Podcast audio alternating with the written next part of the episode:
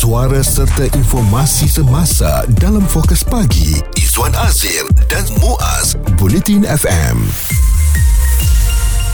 kita nak bercakap tentang kerjaya sebagai pengasuh anak-anak ni Muaz. Mm-hmm. Sekarang ni um, satu bentuk uh, yang boleh membawa keuntungan dan juga ekonomi yang baik terutamanya kepada mereka yang mungkin nak mencari ruang dan peluang untuk menambah pendapatan mereka. Saya menghadapi masalah ni sebab saya tak ada pembantu rumah mm-hmm. tapi bila yalah kerja yang memerlukan dua-dua orang kena bekerja siapa nak jaga anak saya. Saya selalu terfikir kalaulah ada orang yang boleh uh, jaga untuk sehari dua je ataupun beberapa jam dan saya terlepas pandang rupanya ada ada satu uh, platform yang begitu baik sekali untuk dia seumpama macam Grab untuk pengasuh kanak-kanak. Ha, jadi kita pesan saja pengasuh dia datang rumah dan dia boleh jaga anak-anak kita. Mungkin ini bunyinya agak baru dalam kalangan masyarakat tetapi saya pernah menggunakan perkhidmatan ini Mm-mm. a happy customer wow. dan uh, kita nak bersama dengan pengasas serta ketua pegawai eksekutif Kido Care Malaysia Puan Nadira Yusof untuk memperkatakan tentang perkhidmatan ini Puan Nadira. Terima kasih senang sekali anda bersama dengan Bulletin FM pagi ini.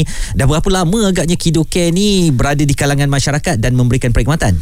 Alhamdulillah, terima kasih Muaz Izwan. Alhamdulillah so far kita dah uh, berada dalam pasaran dalam uh, 3 3 4 tahun lah. Kita hmm. mula daripada tahun 2019. Masa tu kita tengok-tengok pun kan banyak kempen-kempen kita nak memperdaya mem, apa orang kata empowerment of hmm. women ni banyak hmm. sangat. Tapi bila kita cakap mengenai empowerment ni, kita suruh wanita keluar bekerja, suruh wanita pergi belajar macam-macam. Tapi akhirnya dia duduk kat rumah. Kenapa? Kenapa agaknya kan? So bila kita tengok-tengok balik sebenarnya isu uh, childcare ni menjadikan satu halangan untuk wanita terus menerus berkecimpung dalam kerjaya. Hmm. In fact yang kita sedih lagi tu bila dia dia duduk dalam kerjaya, dia tak nak ambil promotion pun, dia deny dia punya promotion. Hmm. Pasal it will take on lagi banyak tanggungjawab kepada dia kan. Hmm. So kita eh kita kena menyediakan satu satu solusi kepada wanita lah. Kita nak mereka berkejaya. Hmm. Kita macam ni lah. Kita nak mereka rasa empowered. They can do anything. Betul. Kalau dia rasa dia nak belajar dia boleh dia rasa dia nak kerja dia boleh dia nak mula bisnes dia boleh but most importantly kalau kita nak menentukan eh, dalam rumah tangga tu ada hubungan yang baik tu semua pun eh kedua ibu bapa kena ada time bersama hmm. eh um, wanita pun kena ambil, ambil me time dia Betul. kerana stres sekarang yeah. ni kan hmm. so solusi macam mana kita nak dapatkan uh, pengasuh yang kita boleh percaya ni Muaz Izwan hmm at any time kita perlu ni bila-bila masa kita nak kita boleh dapat kan ah itulah terhasilnya Kido Care dengan menggabungkan teknologi dan juga SOP kita yang ketat okay. uh-huh. Ah. SOP yang ketat dan teknologi yang ada ni soalan yang pertama yang paling famous sekali akan tanya pengasuh ni dari Malaysia ke ataupun dari negara jiran ah, kan? yang paling pentingnya hasrat kita juga pasal kita nak menyediakan peluang pekerjaan kepada wanita kita di Malaysia hmm, wanita tempatan ya? kan jadi warga negara Malaysia Malaysia sepenuhnya 100% wow. ya. Hmm. Uh, ini juga kerana kita melakukan background check kepada mereka. Jadi kita check dia punya record. Hmm. Uh, kita tak naklah nanti kan ada orang yang ada uh, kes jenayah ke atau terbabit dadah ke. Pasal banyak kes sekarang ni melibatkan benda-benda yang bukan sahaja uh, memerlukan kepakaran tapi hmm. juga uh, apa personality yang betul, background yang betul ya. Hmm. Jadi itu sebab kita ambil rakyat Malaysia. Dan ya. uh, sebab Kidoke menyediakan perkhidmatan uh, pengasuhan kanak-kanak yang terus datang ke rumah kita kita uh, untuk tempoh jam yang kita juga boleh tetapkan. Jadi bayarannya akan bergantung kepada berapa lama kita menggunakan perkhidmatan itu. Apa kriteria yang Kido Care lihat sebelum seseorang wanita itu atau ada lelaki juga, ada pengasuh lelaki juga? Hmm. Uh, ah, tapi dalam Kido Care kita tak ambil. Oh tak ambil oh, ya. Belum oh, lagi. Tapi dulu Zuan. saya pernah ada ya. Saya yeah. saya rasa pernah uh. ada yang yang keluar lah. Uh, yang, yang apply. keluar apply yes, kan. Yes, yes. Uh, okey jadi untuk wanita apa kriteria dia untuk memohon sebagai pengasuh kanak-kanak di Kido Care yang boleh bergerak ke rumah-rumah pelanggan? Okey, nombor satu sekali dia boleh bergerak bukan saja ke rumah pelanggan tapi hmm. mana-mana je. Hmm. Macam sekarang ni kan musim wedding kan, yeah. kenduri yang banyak. Jadi dia terus boleh pergi ke kenduri, ke hotel, ke hospital, membantu ibu bapa di mana saja. Kadang-kadang keperluan kita ni kat mana-mana je. Kita kena hmm. bawa datang office katakan, Betul. meeting 2 jam. Di office pun boleh. Wow. Tapi kelayakan dia nombor satu sekali of course warga negara Malaysia hmm. umur 18 tahun ke atas ya.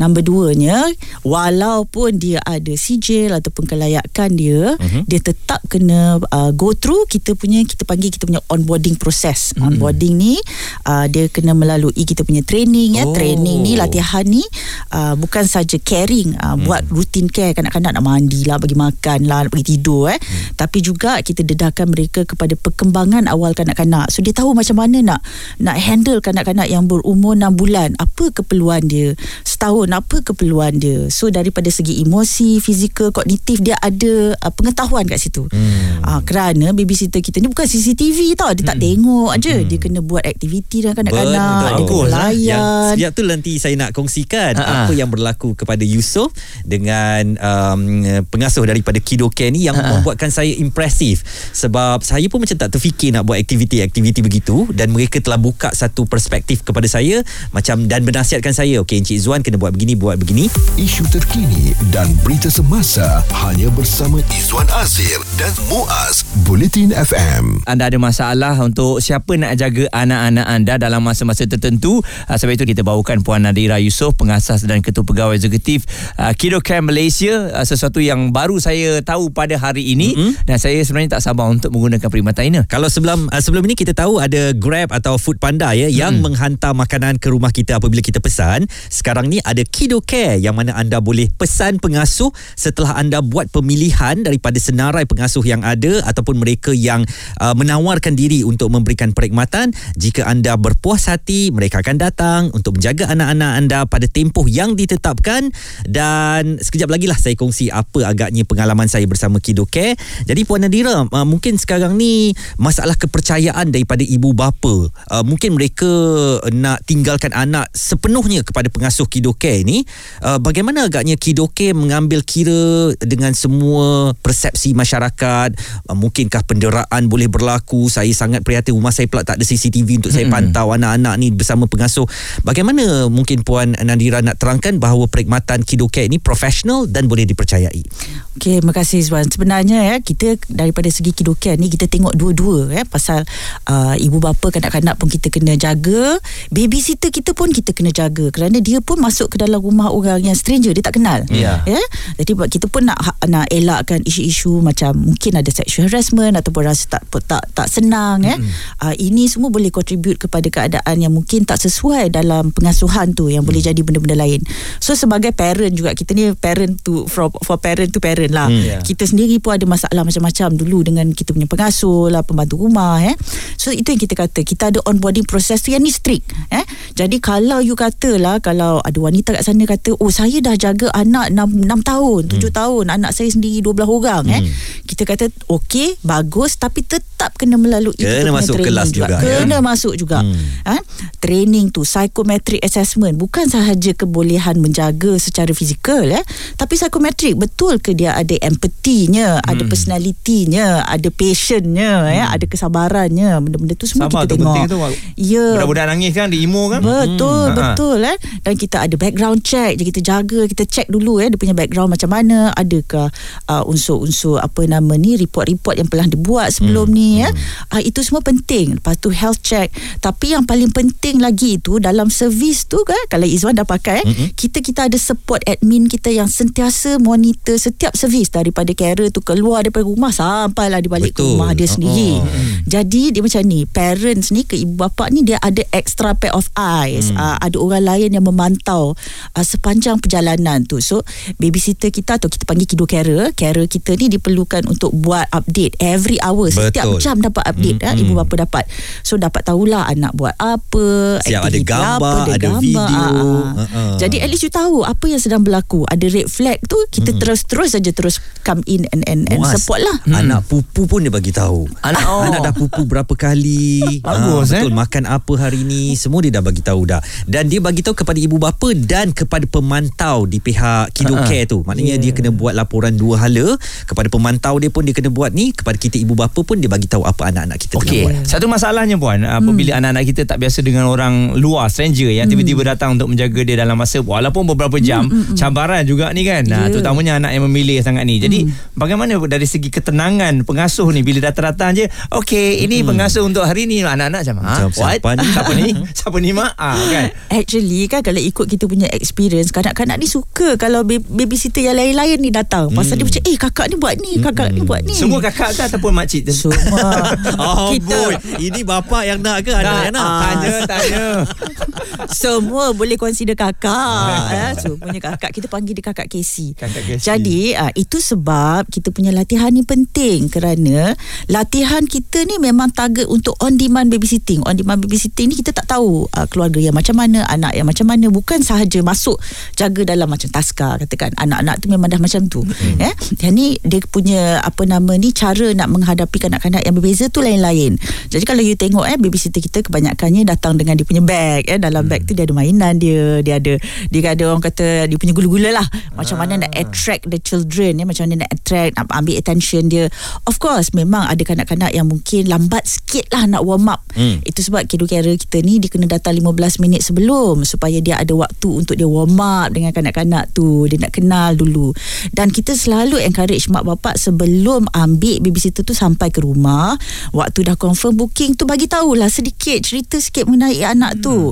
Itu sebab Babysitter kita ni Bila dia nak pergi ya, Dia kena make sure Semua dia dah Dia dah sediakan. Uh, Mental dia Aktiviti dia Dia nak plan macam mana. Kanak-kanak ni Oh temperament dia macam ni Rupanya. Dia ni uh, Hyperactive. Kalau hyperactive Aktiviti apa nak buat? Hmm. Bila dia sampai Dia tahu macam mana nak Nak berkawan dengan budak tu kan? Yeah. uh, Jadi Training tu penting Kerana training itulah untuk konsep bisnes ni untuk konsep babysitting on demand ni dia kena dilakukan dia lain daripada yang lain Oh, saya boleh ingat lah dalam kehidupan anak saya Yusof ni pertama kali dipegang ais ialah dengan aktiviti Kido Care. Hmm. Maknanya mereka datang, uh, pengasuh datang, uh, saya tak jangka bahawa hari tu nak buat main ais eh bagi dia pegang ais supaya ada Sensory. tindakan sensori dia dan sebagainya. Jadi baru terbuka perspektif saya, oh macam ni aktiviti untuk anak-anak yang bagus. Anak saya pun tergelak-gelak suka dan sebagainya kan. Uh, jadi ini mungkin mendapat uh, perspektif di kalangan masyarakat ni untuk uh, lebih tahu tentang uh, Kido Care.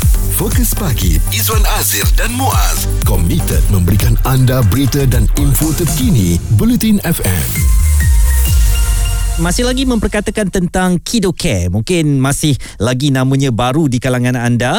Uh, tetapi ini adalah perkhidmatan Grab untuk pengasuh yang mereka hantar pengasuh ke rumah anda untuk menjaga anak-anak anda. Okey dan uh, kita masih lagi bersama dengan Puan Nadira Yusof selaku pengasas dan ketua pegawai eksekutif uh, Kido Care Malaysia dan mungkin puan ramai wanita bila tengok ni eh ni peluang untuk membina kerjaya ataupun dalam masa yang lebih fleksibel lah mungkin mereka pun ada anak sendiri yang kena jaga jadi apa agaknya antara inisiatif ataupun insentif yang mereka perolehi dan mungkin selalu akan ditanyalah dari segi gaji mereka macam mana kan sebab hmm. nak benda tu nak jaga anak orang ni kena pastikan berbaloi juga kan Ya betul betul. Berbaloi itu bukan untuk dia saja tetapi ya apa yang kita nak hasilkan dalam Kido Care ni adalah pengasuh yang profesional. Itu sebab dia kena melalui kita punya onboarding yang training tu semua tu pasal dia kena professional. Hmm. Bila dia professional, servis yang dilakukan adalah bernilai tinggi, high value services ya. Bila kita kata high value tu bukanlah mahal, it's affordable tapi nilai tambah dia tu banyak. Hmm. Eh? Jadi untuk wanita-wanita yang nak bekerja, yes kita memang amat welcome wanita yang nak kerja secara part time eh. Tapi banyak yang kita nampak dia kerja mula-mula part time, lepas tu dia seronok dia masuk full time pula. Hmm. Dalam Kido Care ni, uh, masuk tu ada onboarding proses dia. Of course dia ada gaji dia yang kita bayar eh dan ada insentif insentif lain hmm. macam uh, five star review lah Ah. ada dia punya macam-macam lah ya Hmm. insentif tambahan eh tapi yang paling penting dia ada career progression Ha, dia boleh progress. Jadi platform Kido Care ni sebenarnya untuk wanita mula-mula berkecimpung dalam the early childhood punya punya area lah. Hmm. Eh, dalam industri. Start dulu. Jadi babysitter dulu. Fleksibel dulu. Ikut masa yang ada. Eh, dapat gaji yang insyaAllah berbaloi. Ser, serendah dalam RM20 sejam. Eh, that kind of thing. Eh. Tak masuk insentif lah. Uh, dan uh, lebih daripada tu, kita ada career progression di mana kita ada coaching lah, ada mentoring, ada training-training yang lain. Dan kita punya hasrat pada masa akan datang ni kita akan ada professional nanny service dia. Lain sikit. Lain lagi sikit. tinggi Oh. Muaz daripada uh, Izwan daripada apa yang ada sekarang eh. Dan kita ada juga proses-proses ataupun program-program berkenaan dengan keusahawanan yang satu hari nanti dia akan own dia punya own centers dia Wow. punya own. Jadi ada career progression di situ. Yang pentingnya kita nak bagi tahu wanita kita kat luar sana eh kerja pengasuh ni adalah satu kerja yang amat noble tapi uh, satu kerja yang amat profesional juga. Mm-hmm. Eh? Dan mulia dan profesional mulia dan profesional hmm. ya. So dia ada dia ada career progression yang bagus sebenarnya. Dia tak sangkut dekat situ sahaja ya. Kalau dia betul-betul berminat dia melalui macam-macam program yang kita uh, adakan ya. Dan uh, ada juga program yang kita uh, work dengan universiti untuk beri di KAP hmm. SKM ya. Uh, jadi dia boleh terus ke taska ke kindergarten dia boleh progress dia boleh rasa macam-macam. Dalam Kidokia juga kita ada servis-servis yang berlainan. So, kita hmm. ada pop-up ni di mana dia macam dekat office ni tiba-tiba hari bring your child to work ya. hmm. ya kita pop-up kan dalam bilik ni ada nanny lah apa semua jadi dia rasa macam eh mula-mula I kerja dekat rumah jaga anak seorang dua orang lepas tu sekarang ni bekerja secara kumpulan di pop-up nanny ada travel nanny hmm. wanita wow. yang travel sekali pula hmm. ya yang dapat ke Jepun yang dapat ke UK jadi uh. experience dia tu berbagai hmm. ya jadi apa yang kita nak buat untuk wanita kat sana kerja secara fleksibel kalau suka ya ambil training-training lain kerjalah secara full time. Kalau nak progress ambillah program lain progress lah mengikut uh, kita punya program yang ada. Okey. Uh, dalam masa yang uh, singkat ini mungkin Puan Nadira nak uh, kabarkan bagaimana orang ramai boleh mendapatkan perkhidmatan Kido Care bersekalian dengan mereka yang nak cuba cari uh, mungkin sumber pendapatan tambahan atau tetap bersama Kido Care. Ringkas. Okey, untuk ibu bapa yang nak pakai Kido Care ya, nak rasa-rasa nak test ya, boleh terus download kita punya app saja, download uh, di uh, App Store ada, di Huawei ada, di iOS. Uh, iOS. So mm-hmm. kita ada semua um, and download Kido Care ya. Uh, kalau untuk yang nak jadi babysitter kita tu download Kido Care. Ah uh, dia punya app tu warna biru yang parents punya warna warna putih ya. hmm. ya. Download dan isi maklumat-maklumat di situ. Kalau parents nak buat booking boleh terus saja buat booking daripada situ. Untuk babysitter ni dia kena isi borang dan kita akan contact untuk melalui proses-proses dia lah. Tetapi kalau dia rasa ragu-ragu tak sure ke apa semua tu terus ke website kita www.kidocare.my ramai dekat situ ada maklumat pelbagai. Tapi kalau lah kita ada concern kan kita biasalah mak bapak ni banyak concern dekat situ boleh contact kita punya customer support mm-hmm. mengikut macam-macam channel yang ada. WhatsApp ada social ada. Yang pentingnya bukan robot ya yang answer. Mm-hmm. memang human, human. Kita ada human so, yang soalan-soalan anda akan dijawab dengan cepat lah. Tapi yeah. dari segi uh, keluasannya di Kuala Lumpur confirm ada? Di hmm. negeri-negeri lain? Okey, kita sekarang ni largely di Kuala Lumpur di Klang Valley lah eh. Klang Valley tu Selangor KL uh, Negeri Sembilan uh, sampai ke Port Dickson, uh, hmm. uh, Johor Bahru kita ada, Melaka kita ada, uh, Penang kita Penang ada. ada ya? uh, sekarang dekat Kertih pun dah ada, uh, Kuantan oh. ada insya-Allah. Kita nak ucapkan selamat maju jaya kepada Kido Care dan saya ulangi kembali pernah menggunakan perkhidmatan ini berpuas hati mm-hmm. dan saya sarankan anda jangan pening-pening kepala lah kalau nak pergi mana-mana ke tak ada orang nak jaga anak, uh, apps uh, Kido Care dalam telefon pintar kita tu standby aja dan insya-Allah masalah anda akan selesai. Insya-Allah pendapat, komen serta perbincangan fokus pagi Izwan Azir dan Muaz Bulletin FM.